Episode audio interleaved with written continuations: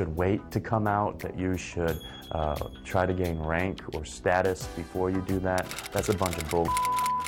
It's a new day in the music industry, and I can reach my fans. We're getting there. I've caused harm to the political agenda, and which I'm actually happy for. I would say probably the best message to them is that they're on the wrong side of history. Whether you're lesbian, gay, bi, transgender, or whatever, love is love. Shout it out to the world. The Michelle Meow Show. Your A through Z, covering the LGBT, LMNOP, and everyone in between show. And now here's your host, Michelle Meow.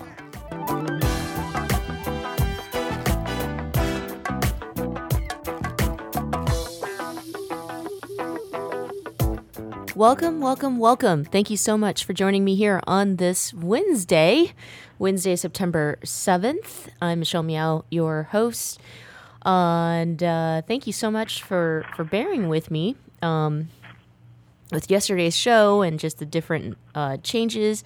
But we do have Bruce Vilanch today, so he'll be on for the second half of the show. The first half, you know, I actually had an interesting uh, experience last night, I should say. I went to go visit a friend who lives in this town called um, Castro Valley. And Castro Valley is maybe like, I don't know, 15 miles um, or so from San Francisco. And it's got a growing, you know, diverse community, but it, I, like I said, it, it's growing. So I end up at this bar called Crayons, by the way, and it's like a, a, you know small town version of the Cheers bar. Cheers being the television show. And I meet a woman who's sitting next to me, and she's probably in her mm, I don't know forties, and she's doing her nails at the bar, waiting for her date. And she asked me if I have a boyfriend. I said, no, I don't. I giggled because I mean, I think I look, you know, super uber gay, but maybe people don't really know what gay people look like. I mean, I guess you're that's the point. You're not supposed to. But I say no. And I and she asked why and I told her, you know, I haven't had a boyfriend since high school and that's because I'm gay. And she is accepting of it. It's just like, okay, like whatever. Um, but then, you know, her attention turns to Colin Kaepernick and he's on the news uh, and we're watching it at this bar and she starts talking about Colin Kaepernick, calling him a disgrace, doesn't understand what he's doing, why he's doing it. He's a jerk face. They should burn his jersey. And then wraps up her conversation by asking me why there's a gay pride and why why we don't have straight pride. So it really, you know, it really opened my eyes to the fact that there there's still a lot of work to do. Um, and this whole conversation of Colin Kaepernick and then how I found myself to find her offensive. Uh, I obviously am in this position in which I think that the LGBTQ community should absolutely be standing in solidarity with the African American community on racial issues as well as I think that other communities should stand in solidarity with the LGBTQ community when it comes to equal rights. And so I thought that the a great person to bring on the show to have a discussion about Colin Kaepernick, diversity, racial issues would be our good friend Simma Lieberman, who is a diversity and professional uh, inclusionist, I guess I should say, and she's also a really good friend of mine. So let's get today's program started. Today's show is brought to you by Pacific Fertility Center. When life needs a little encouragement, Pacific Fertility Center will be right by your side. Visit pacificfertilitycenter.com. Simma, welcome to the show. Hi, Michelle. Glad to be here as always. Yeah, I really miss you. I know that you've been on the show several times. You've been on the, the television show, and you always send me notes um, when when people recognize you from the show. I, it's always exciting when people recognize me.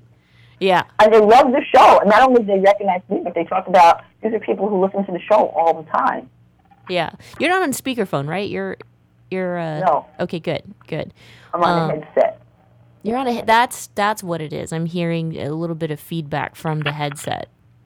Oh, do you want me to uh, get off the headset. Yeah, because I think we're we're going to have a really important discussion. I've been waiting, you know, to. Okay. I know that we've talked about talking about race on the show many times, and you're doing your own thing in talking Okay. about race. Um, so let's start with Colin Kaepernick. Colin Kaepernick has that- been. sound, sound better though? Yes, I think you do. Okay.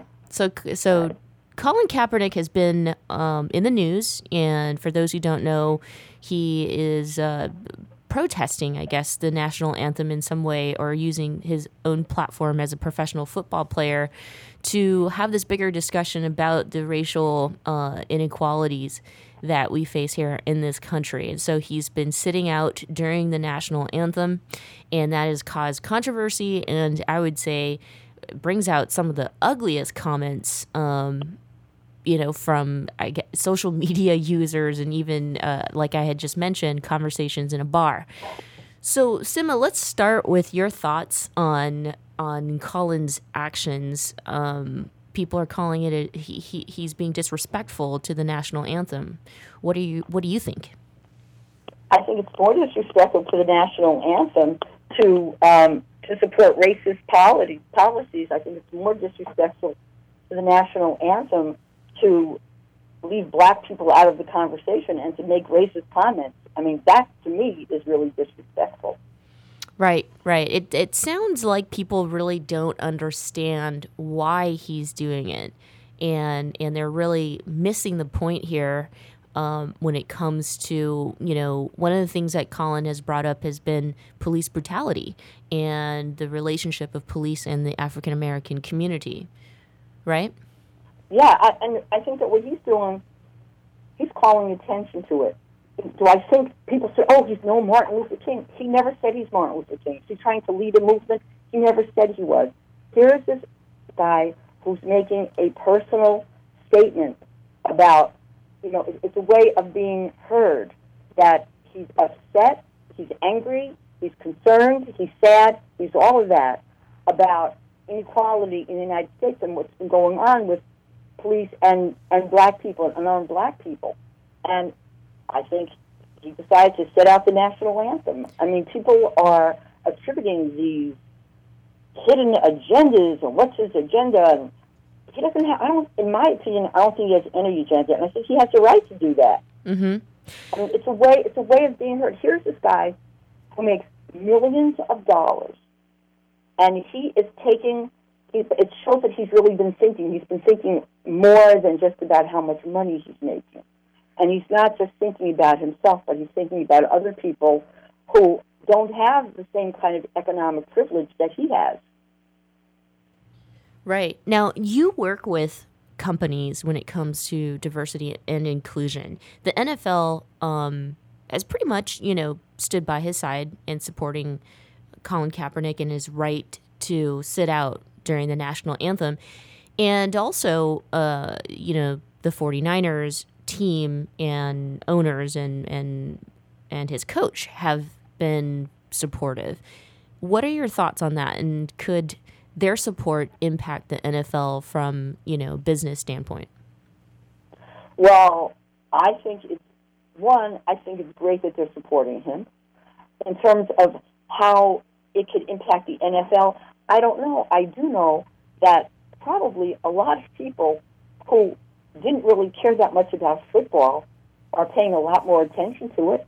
Mm-hmm. I know he's going to have a lot more fans. I think football's going to have a lot more fans because people want to know what's going on. And also, there's a lot of people who think, I mean, and I mean, it's not just white people, but particularly white people act like they own Colin Kaepernick.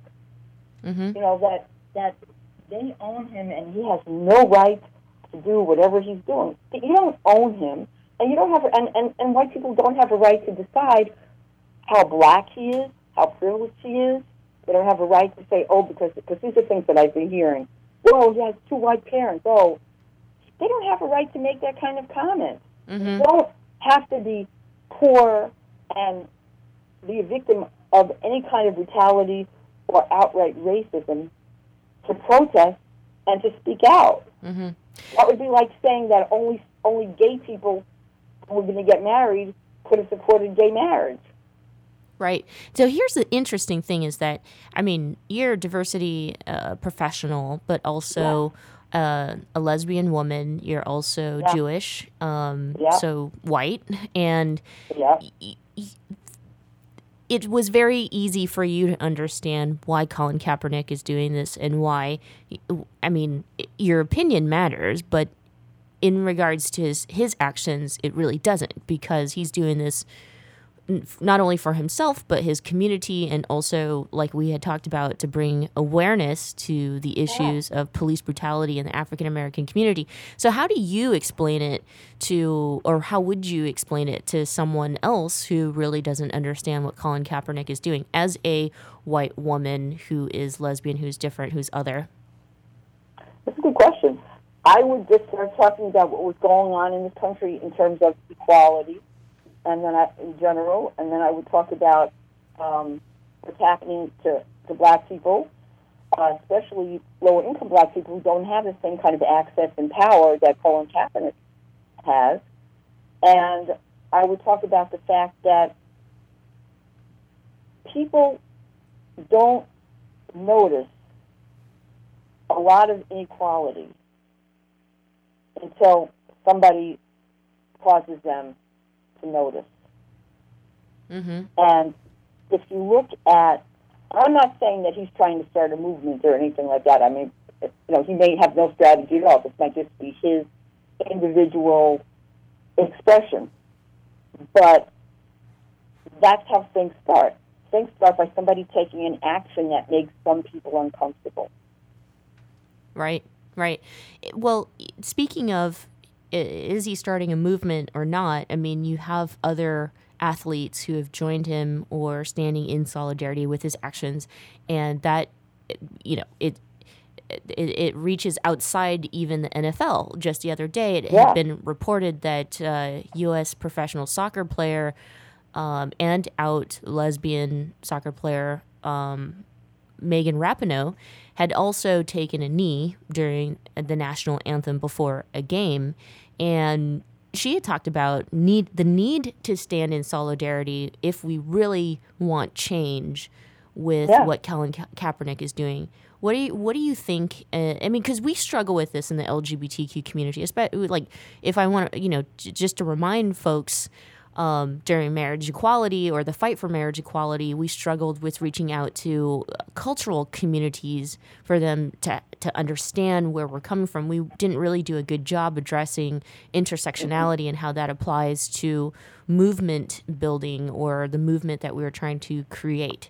So you've been around for for I, don't want to I don't want to make you sound I don't want to make you sound but you've said it yourself but you've been an activist for and and uh, you know for a while now and you've seen you've seen this all so kind of give us uh, your opinion about the need for other people to come together if we're really serious about change Well, if we're really serious about change, absolutely.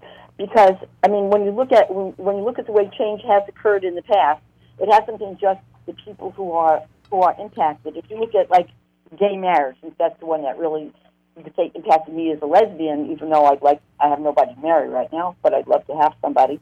Um, but the fact is that it took people of influence, it took well-known people of influence, straight and gay, to speak out. And in general, you have to have like who has the most power in this country? Like white people have the most power right now, and it's going to take white people to talk to white people to make that change. mm-hmm And and also, it takes something to happen to make people say, "Wow, I never thought about that." You know, or people will say things like, "Oh, Colin Kaepernick, why don't you just donate money to schools?" I'm Right. sure he's donating money to schools, but you don't get to decide how he expresses himself. And I think that if you look at all the different movements, like the civil rights movement, for instance, I went on the March on Washington when I was really young, and you can't. No group can do it alone. There's been no group that's ever done it alone, and so people need to be able to. to you have to support the people that you want to support you. And if Right. you want people to support gay marriage, whether you're a white gay person, a black gay person, a brown gay person, you also have to support other issues around equality. Right. Right. So I'm I gonna. remember when. Oh, go ahead. Uh, I was just going to say, let's take a quick break right here. But when we come back, let's continue our discussion about racial issues and how we can Okay. Create coalitions. So don't go away, okay? Okay. The Michelle Meow Show continues right after this. Don't go away. Babe, I think we're ready. We're really doing this. Yeah, I'm ready for our family. So where do we start? Starting a family is a team effort, and when life needs a little encouragement, Pacific Fertility Center will be right by your side. As a unified team of the best fertility specialists, guided by the highest ethical standards, Pacific Fertility Center provides patients with compassionate fertility care. Visit pacificfertilitycenter.com. This is a true story about two best friends who fell in love and moved across the country to the city by the bay. After many years of dating, Jen and Jacqueline are now planning their dream wedding. It's a big moment in everyone's life when you say I do, especially when you can make choices for your authentic life and your loved ones too. Congratulations, Jen and Jacqueline. Live your authentic life. A special message brought to you by Weatherford BMW. When asked, 90% of seniors say they want to remain in their own homes as they age. Hello, I'm Charles Symes, owner of Allegra Home Care. Our caregivers have been serving seniors and the aging community for over 20 years. Allegra Home Care is the only Bay Area home care agency that is LGTB certified. Helping LGTB seniors stay at home is our passion. Please visit us at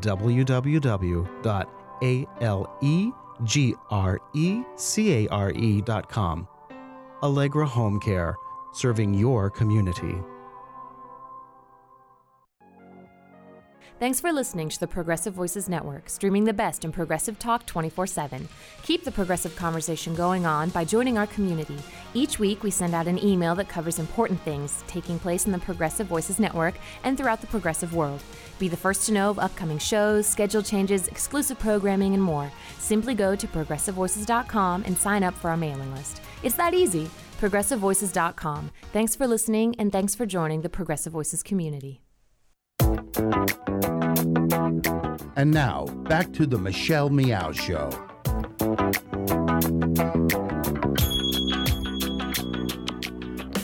Welcome back. Thanks so much for joining me here on this Wednesday. On the phone is my good friend, also diversity and professional inclusionist, Simma Lieberman, and we are having a conversation about Colin Kaepernick and this need for other communities to come together, uh, especially if we are serious about change. So, you know, Simma, I, I had mentioned, um, we had talked about the fact that uh, Colin's actions have really brought out the ugly in a lot of of what people are thinking when it comes to racial issues. Now, police brutality, and we had this discussion before at a coffee shop. What people don't understand about police brutality and and its relationship to the black community, oftentimes people will go there and say that you know blue lives matter too or they automatically assume that if you support this idea of change in the police system that you're anti-police. You've heard that right? Oh yeah, definitely, all the time. and you know how do you how do you have a discussion about that? Because i know you're doing your own thing and you're talking about race issues and, and right now we just can't get away you know in terms of talking about racial issues without also talking about police brutality That's right. Right. You know, and I mean, and I've been, I, and I've worked with a lot of police, and I've had some really great, done some great work with police, and I've been trying to get, like in San Francisco and in Berkeley, um, conversations with police and, and community, but I haven't gotten very much response um, from the people who would, you know, from the political people. But I think that we need to look at. I mean, there's a lot of issues because if you for I'll just, I'm trying to think of like how to even context it. I mean, it's it's a, it's it's a complicated issue and a simple issue. And the simple issue is that there really is bias against a lot of black about of, of black people. A lot of cops, particularly white, but not all white, cops are afraid of black people because they don't know any black people. They only know what they've heard. They've only known they know what they heard. They know what they've seen. I did some work with um, some correctional. I, I trained about a thousand correctional officers several years ago, and one of the white correctional officers came up to me and he said, "You got to understand." He said, "Here's these young white guys. They're from Bakersfield or wherever. They the only black and brown people they know have been the people that they see in the jails, and so that's their idea of black and brown people. They've never had any real conversation, and so they go in afraid. And then you have black and brown people who what they know about a lot of cops they've seen their friends get killed, or they've been treated like crap, or they've been they've been beaten up, and so that's how that's how they see each other. They see each other as a monolith.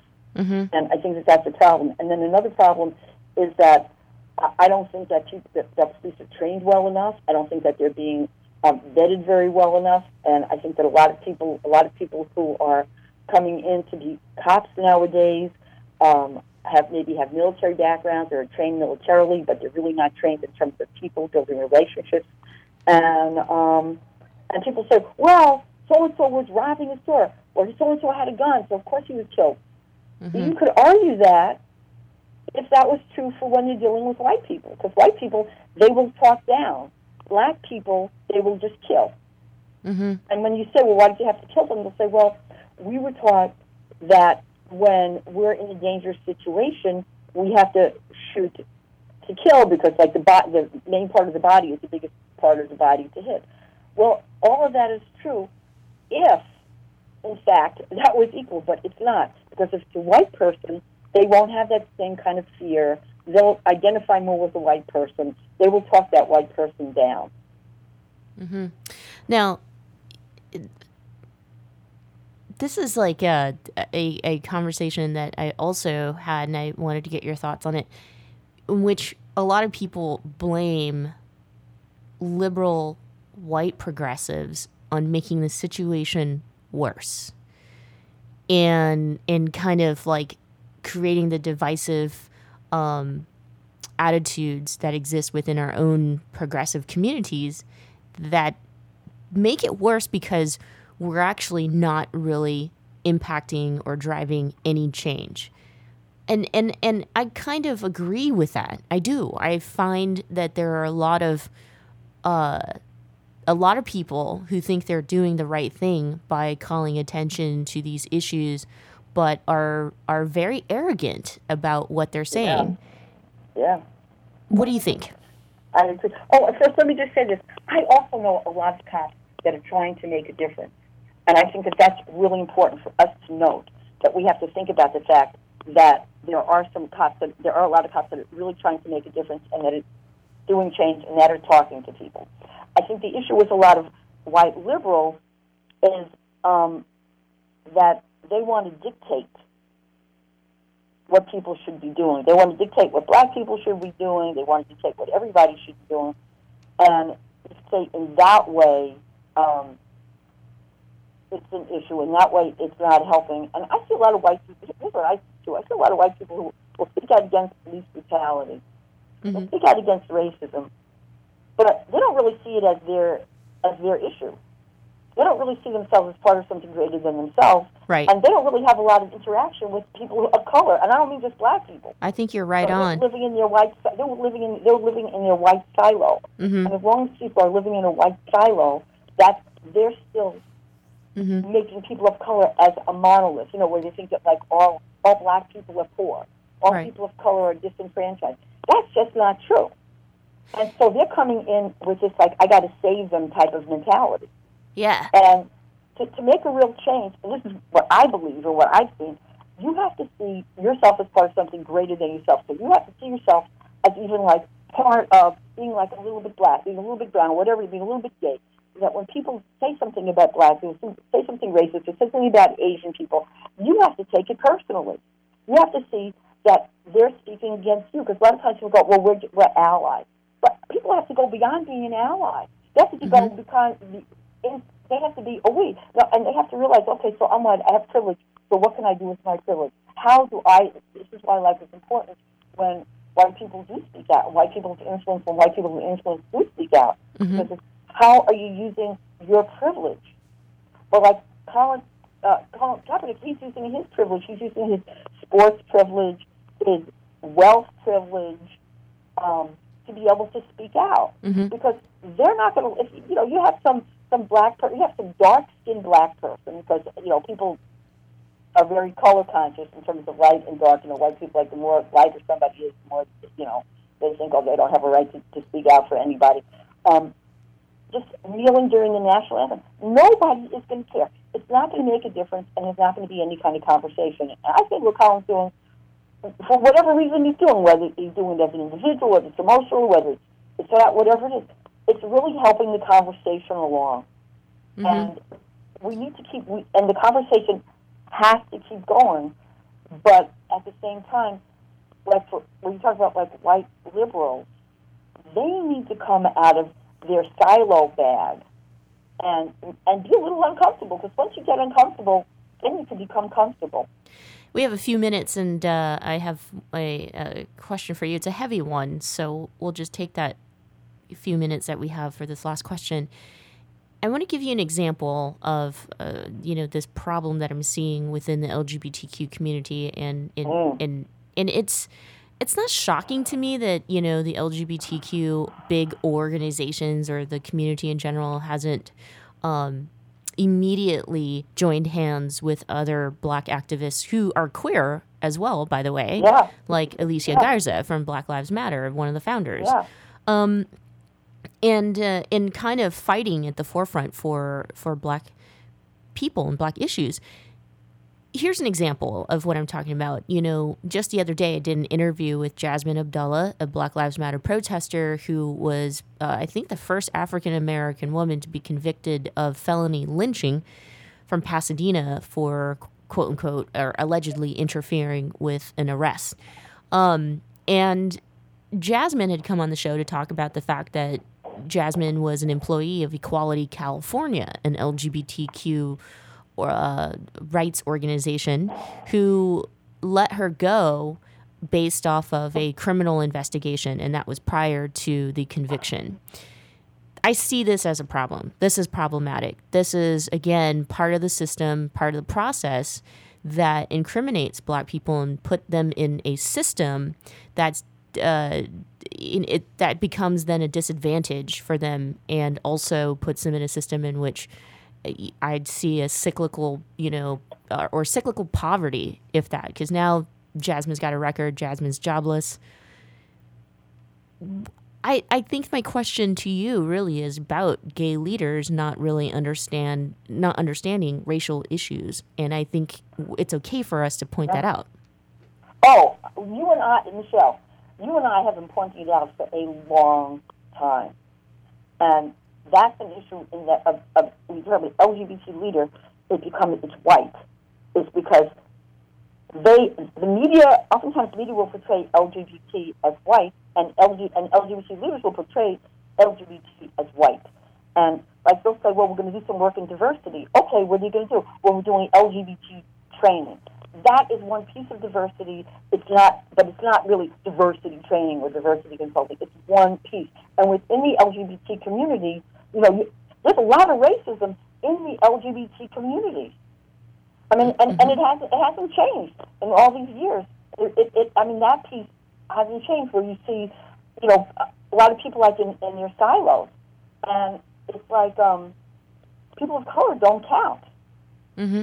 Mm-hmm. And I think it's an issue. I mean, I see one person who's speaking about it is Kate, Kate Kendall. Um, but I don't see anybody else speaking about it either. And Kate Kendall is the executive director of National Of Center for Lesbian Rights. Um, Yeah. Simma, I want to thank you so much for your time and for joining us in these racial conversations. I know I mentioned it before throughout the show that you also do your own uh, conversations, some content. Where can people find you, uh, find out more about you and what you do, and, and follow you for your work? Oh, go to my, you can follow me on LinkedIn. Look me up on LinkedIn, Simma Lieberman. Or you could just go to my website, simmalieberman.com, which has my phone number and my email information and all of that. And um, welcome, welcome, con- welcome calls, welcome inquiries, wel- and I, I, I'll answer any question. Would love to love to hear from people. Simma, thanks again, and let's have coffee soon. Yes, thank you. The Michelle Meow Show continues right after this. Don't go away.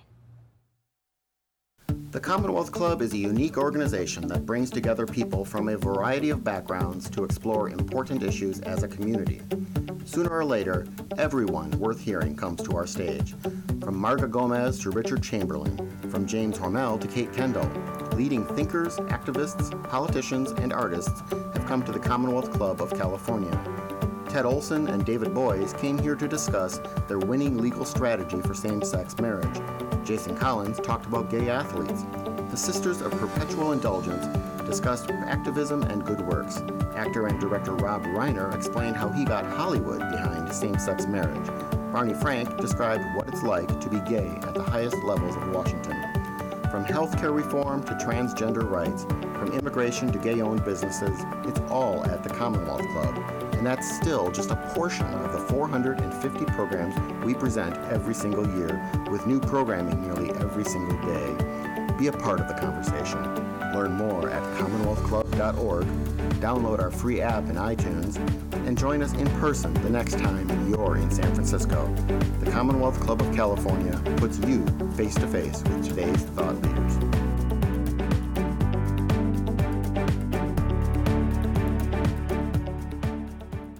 You're listening to the Progressive Voices channel on TuneIn. Please help us grow. Tell your friends to tune in to Progressive Voices. Find out more at progressivevoices.com. And now, back to the Michelle Meow Show.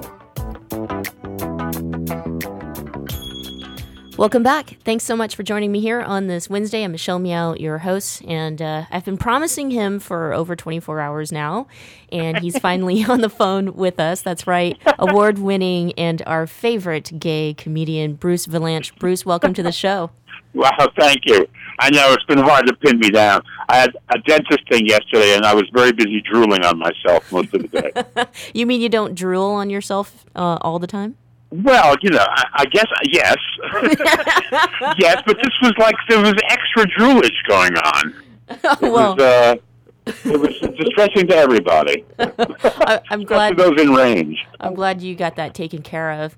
Uh, we're so excited to have you here on the show, but also more excited about the fact that you're coming to San Francisco. You'll be a part of the Richmond Ermet AIDS Foundation event that's coming up, right? I will Monday night, September twelfth, Marines Memorial Theater, with a cast of beautiful the Carole King musical. Yes. and we're doing a Motown evening because you know um, these kids sing Carole King eight times a week in their show, and uh, Carole started at the Brill Building writing rhythm and blues songs for black acts. So there are a whole lot of black people on the show, and they are dying to sing Motown because they don't get to. Eight times a week, they have to sing everything but Motown. Mm-hmm. So uh, it's going to be pretty fabulous, I think. Well, we're, really excited for that. So I will definitely make sure to let everyone know where to get their tickets. But since we have you on the show, this actually might be um, my very first time being able to talk to you one on one. So I wanted to. There are some some questions I'm dying to ask, and and one, you know, just because um, my middle name is actually Meow. My Yes. mom, my mom had the dream about you know this cat. Uh, how do you feel about cats today? Uh, I can't wait to see the revival. Leona Lewis on Broadway, who looking like the most glamorous Grizabella in history. Uh, I love cats. I'm allergic to them. I think I may be allergic to that show also, but that remains to be seen. Well, well, you know, I'll have to figure that one out. Uh, but I'm uh, I'm perfectly happy. I thought you were going to ask me if I really broke up Taylor Swift and Tom Hiddleston. I've been denying it all day. so I, I just guess I should go on record one more time, so people people know there's nothing between me and either of them, or both of them. I actually was going to ask if anything ever happened between you and Bette since you worked, or Bette Midler since you worked with her for so long, or if, if Well, something would have happened if I had been straight and I'd lost 30 pounds. Neither one of those things ever occurred. So, well, what was it like working with Bette? well, you know, I've been doing it for 45 years, which is difficult because she's only 36. And it was a, it was I, we I, we were both so young when when we uh, met and started out. I mean, it was it was the beginning of everything for me. I was uh, a child actor who had become a journalist, and then I met her and did a, a story on her and began writing for her. And suddenly, I was really deeply in show business, and it just never went away. Uh, she's uh, an incredibly exciting personality. I mean, she's she's nuts and. Uh, in all the best ways, the ways all the, the the way all the best divas are. She she synthesizes it and puts it out there in, on stage and in her work, and it's it was thrilling to be a part of that process. Mm-hmm. Well, you just mentioned it. You know, you've been writing and, and doing this for so for a while, and with you know just kind of your talent, uh, it always evolves. Like, what do you think your talent has evolved to today? I mean, in terms of like your work and your stand up your writing, even? Um, it's a very good question. What has it evolved to? Uh, you know, then you look at the arc of people, of talented people, and you think, gee, well, this, he was at the peak of his powers. I love when they say that. He's at the peak of his powers, and I have a feeling that when you are at the peak of your powers, you're not you're not aware of it. or you know, it's for other people will decide later on that you're on the decline. You're just putting it out there. You're just you know just doing it uh, I, I mean, I think that uh, if anything, and this is kind of you know boring. Over the years, I've acquired the knack of knowing what's needed when, um, and and uh, to, to the ability of cutting to the chase and saying, well, this is here we need this joke and here we need that joke, or this is what's going to really happen, and this is what this is what we dream is going to happen, and this is what's really going to happen, and you you you sort of understand that when you're young, everything is possible, and then as you as you get more experience, you realize uh, here are the parameters of what really is possible, and here's how we can make it work. Mm-hmm. Boy, that was a dreary Home Depot kind of answer, you know, I mean, the kind of thing that would it's like it's, it's something you read in the manual. Only in the manual it would be written in that kind of trans-Pacific uh, language that's like you know neither English nor Japanese. Um, I, I, I mean, I, I was just fascinated, kind of like your by your journey, and you've been able to work with so many people, especially in Hollywood, and and being an Emmy Award winner in in that way. So, I was just, you know, kind of thinking about how that might be applied to where we're at within the gay rights movement and if uh, anything has changed in that way. I know that you had mentioned in an, an, article that I read that you you have worked with so many LGBTQ people over the period of your career and now that, yeah. you know, a lot more people are out, you know, are we just kind of all working together and being super gay all the time? well, those of us who want to be super gay all the time are super gay all the time. Sure. I mean, there are more of us there. And somebody said to me uh, a few years ago, "What happened? Did the mothership land and everybody got off?" I said, "No, we we came out. We started coming out. We we made that a priority for each other. We encouraged each other to identify ourselves because we realized the only way we were, were going to get our civil rights was to to be visible." And so, from uh, as Mike Nichols once said, uh, from being the love that dare not speak its name, we became the love that won't shut up. um, I wanted to get your thoughts, and you know, like Bette Midler tweeted out this thing about Caitlyn Jenner, and there's all this talk right now in Hollywood about um, the transgender community and how even you know. Uh, someone like Matt Bomer, for example, a cisgender gay man playing a transgender woman is problematic. I mean, what do you think? I don't know why that's so problematic. Serious. I mean, I mean, I, I know why people think it's problematic. I mean, he's an actor playing a part. This is still this is not democracy. This is art. And uh, if only transgender actors can play transgender parts, then we might as well just hang it up right now. I think it's a. I understand where it comes from. I think it's a stupid argument. I know where it comes from. It comes from the lack of opportunity for transgender people uh, and I guess what that translates to is that they that they want to play um, transgender women want to play men, and because they want to have the opportunities that that cisgender people have, and I think that they should absolutely. I mean, Laverne Cox is doing the Rocky Horror Show. The, they did not write uh, uh, Frank-N-Furter as a transgender. She was uh, an old an old fashioned uh, um, transvestite. Mm uh, I mean, they threw in transsexual because it, uh, it was. I don't think they meant it literally. I think they just meant it it, it crosses sexuality. So I, I think it's kind of a specious argument. I once had this argument with Colleen Dewhurst, who was a great actress, who was the president of Actors Equity, and it was during Miss Saigon, where um, they uh, they were protesting uh, a, uh, a white actor playing a Eurasian, and it came it flowed from the same place. It was from a lot of Asian actors saying there are no opportunities for Asian actors. As a result, they canceled the show, and 43 Asian actors were put out of work. And uh, I said to Colleen Dewhurst, uh, she said, "Well, I said, does this mean that that a white actor can't play Othello anymore?" And she said, "Well, yes, that's what basically what it means." And so I said, "So you can only play blousy Irish drunks." because she was a great actress, but she was also a blousy Irish drunk. And she said, point taken. Mm-hmm. And then, of course, she left the table. But mm-hmm. my point has always been it's art, and uh, you can't legislate art.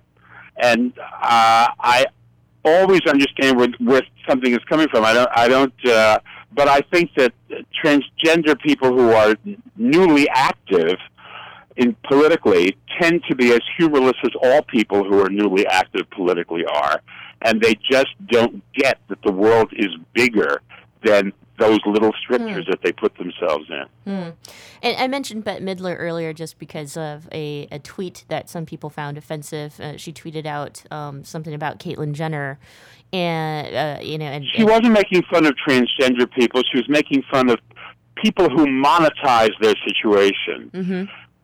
Mm-hmm. The idea that that many of us, first of all, Caitlyn Jenner is no no friend to our community.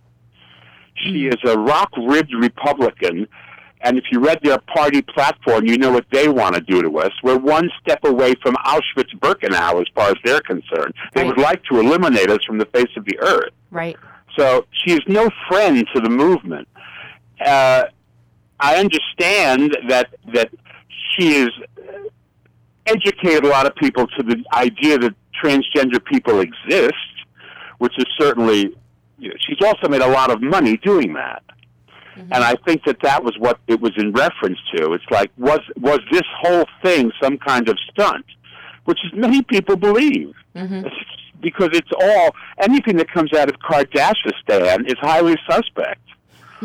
and that certainly was their prime product last season. That and Kim Kardashian's butt so uh, I don't see that as a, as a slam on transgender people at all. I see it as a slam on something else. Yeah. But it, as I said before, I think a lot of newly active people lose their sense of humor when they get politically active. That was just my yeah uh, question. My next question, and you being in comedy, being part of Hollywood, and having worked you know for so long in the industry, now that we're out, I mean, can't we laugh at each other about each other? Can we can we have some humor in in kind of what we do, or is it too early? Well, it's too early for some of us. I mean, you know, I wrote for the Advocate 20 years ago, and uh, one of the things I wrote that there was we're the only political movement that eats its young. We're so busy fighting with each other that we have no time to fight the enemy. We create the enemy out of ourselves, and and the the real enemy loves that they're just happy as ghouls mm. when we pick fights with each other mm-hmm. because they don't pick fights with each other. They just go right ahead and stab you in the jugular. yeah. And yeah. it's a lesson that we can learn that we are we are not each other's enemy.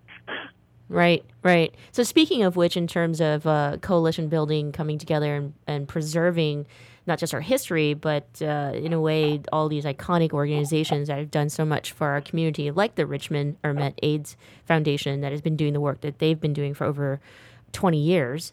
Um, right. For you, I mean, yes, there's time and a place to be extremely funny, if not offensive, but it, it sounds like it's also very important to continue working in, within the community. Yeah, it is. Listen, first of all, any comedian is going to be offensive to somebody at some point. I mean, that's the nature of a joke. Is that you either you either get it or you don't. You take it or you don't. Uh, somebody is always going to be uh, upset by something, mm-hmm. and I get I get upset by things, so I'm I'm not immune. uh, what Richmond Ermet has been doing for uh, for 20 years is, uh, is funding money to other smaller charities that can't afford to uh, to market themselves and uh, and do fundraisers like that. Right. And it's uh, it's a service charity basically. Right. Well, Bruce, it's been awesome having you on the show, and I love talking to you. I think next time We were if- very serious, you know. you know, Kardashians will do that. I mean, you got me. You got me. That's like my go-to show that I watch all the time. really? Well, I all the time. See, I was on reality television. I did the Cele- Celebrity Fit Club, and the first rule of reality TV is nothing is real. yeah. Yeah. That's the the important thing is that it's it's not scripted the way uh, Hamlet is scripted, but it's filled with people who are uh, producers who are nudging you in the direction that they want to get. They're trying to get you angry so that they can get that on camera because Mhm. that's good television. hmm I actually no, I hate the Kardashians. Yeah, I, I, I mean, I'll watch some other stuff. Fine, I'll throw in you know one question I did want to ask, but I thought it might be too silly. Um, not sure if you you tuned into the VMAs, but maybe you've seen some Yeah, of the of performances. Sure. So what do you I think? I wrote the first one. so Yeah. the first one that that Midler hosted it with Dan Aykroyd. Right. So what do you Uh, what, what do you the, think? It was uh, the it, the big award went to a dinosaur. I can't remember who, who it was. It was back in the Jurassic period when we did that show. anyway, so of course I always watch it because I want to see how it's evolved. Well, what do you think of Britney Spears' big triumphant comeback? Uh, well, yeah, I thought it was kind of sad because the whole show was full of, of girls uh, gyrating and grinding. Mm-hmm. Not that there's anything wrong with that. It's just that they, it was kind of uh, relentless. I thought, and and unfortunately, she was not uh, in the top tier. When you have Rihanna out there four times, and you had Beyonce doing 16 minutes of God knows what, um, and here comes poor old Britney with her lip sync and her two dancers, and it all kind of looked a little bit uh, like the state fair. and oh, and she has a new face. I didn't even recognize. I mean, she really does. She went and got the whole new face. So uh, there's, her old face is in there somewhere. Oh, But, so I don't think it was her finest hour. Although I have, I'm dying to to see her in Vegas. I, I, I don't know why I've missed. I saw Jennifer Lopez already. Her show was fabulous.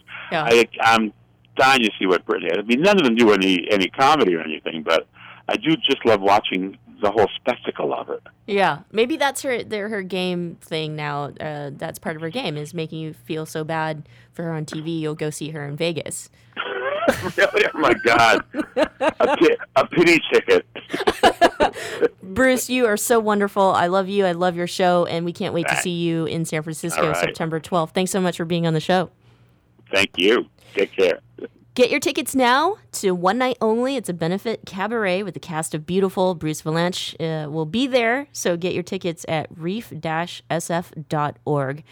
Don't go away. We're going to take a quick break, but when we come back, I'm going to close the show down with some final thoughts and also uh, give you some teasers for some upcoming shows. So don't go away.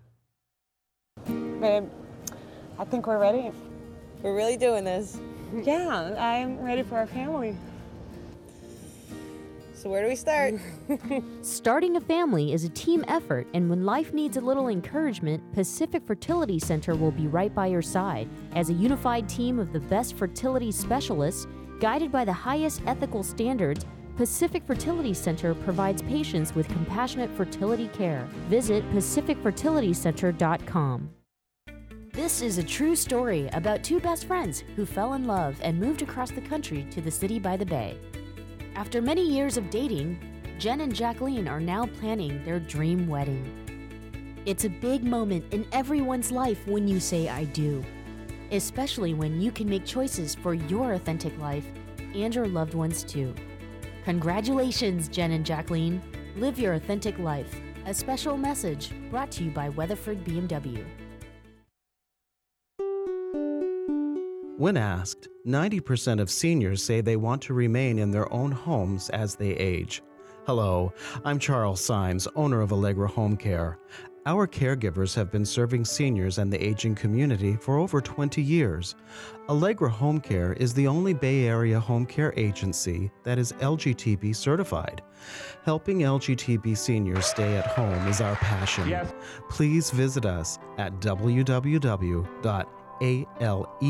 www.alegrecare.com. Allegra Home Care, serving your community. Thanks for listening to the Progressive Voices Network, streaming the best in progressive talk 24 7. Keep the progressive conversation going on by joining our community. Each week, we send out an email that covers important things taking place in the Progressive Voices Network and throughout the progressive world. Be the first to know of upcoming shows, schedule changes, exclusive programming, and more. Simply go to progressivevoices.com and sign up for our mailing list. It's that easy. ProgressiveVoices.com. Thanks for listening, and thanks for joining the Progressive Voices community. And now, back to the Michelle Meow Show.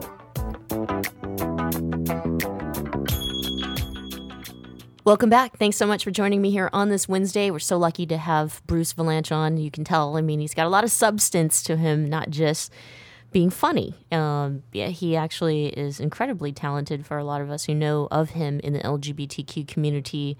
Talented writer and has won numerous Emmy Awards. Yeah, so incredible, right? I always just get so geeked out by cool people um, that we can claim as our own. He's gay. anyway, I, I started the uh, interview earlier discussing cats, and I asked him about you know how he felt about cats today, and that's because if you don't know, um, he did a uh, a skit about cats. So I think I'm going to play it. Let's get this clip going. So I'm right up there with Usher. All the great Broadway names now. Uh, I have now, you know, I have to find my center.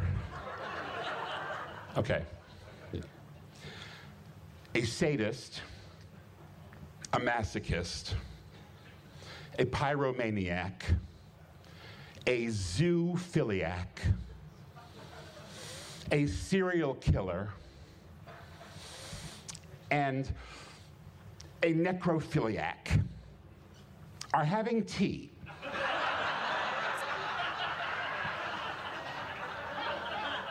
it could happen. And the sadist says, let's find a cat and torture it. And the pyromaniac says, let's find a cat, torture it, set fire to it. And the zoophiliac says, let's find a cat, torture it, set fire to it, and fuck it. and the serial killer says, let's find a cat, torture it, set fire to it, fuck it, and kill it. And the necrophiliac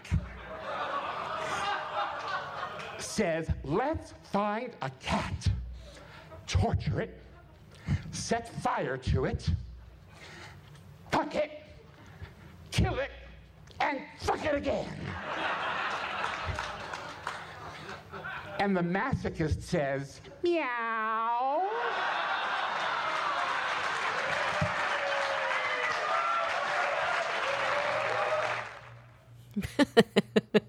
Pretty funny, huh? Maybe, maybe not. I don't know. if you're into that kind of stuff. Um, anyway, thanks so much again for joining me here on the program. Had a great conversation with Simma Lieberman, uh, who's a diversity and inclusionist professional. She works with a lot of companies in helping them with their policies to provide that kind of workplace, but also does a lot of her own uh, content and shows, and she's produced with me before on the Michelle Meow Show in talking about racial issues. And, you know, I, I have a lot of thoughts lately about racial issues and how some of us within the LGBTQ community who are people of color feel. I, I think abandoned is a good word. If not abandoned, definitely frustrated with the lack of support and I know that there are a lot of organizations and or activists out there who who do support the idea of battling the racist system that exists, but it's not enough.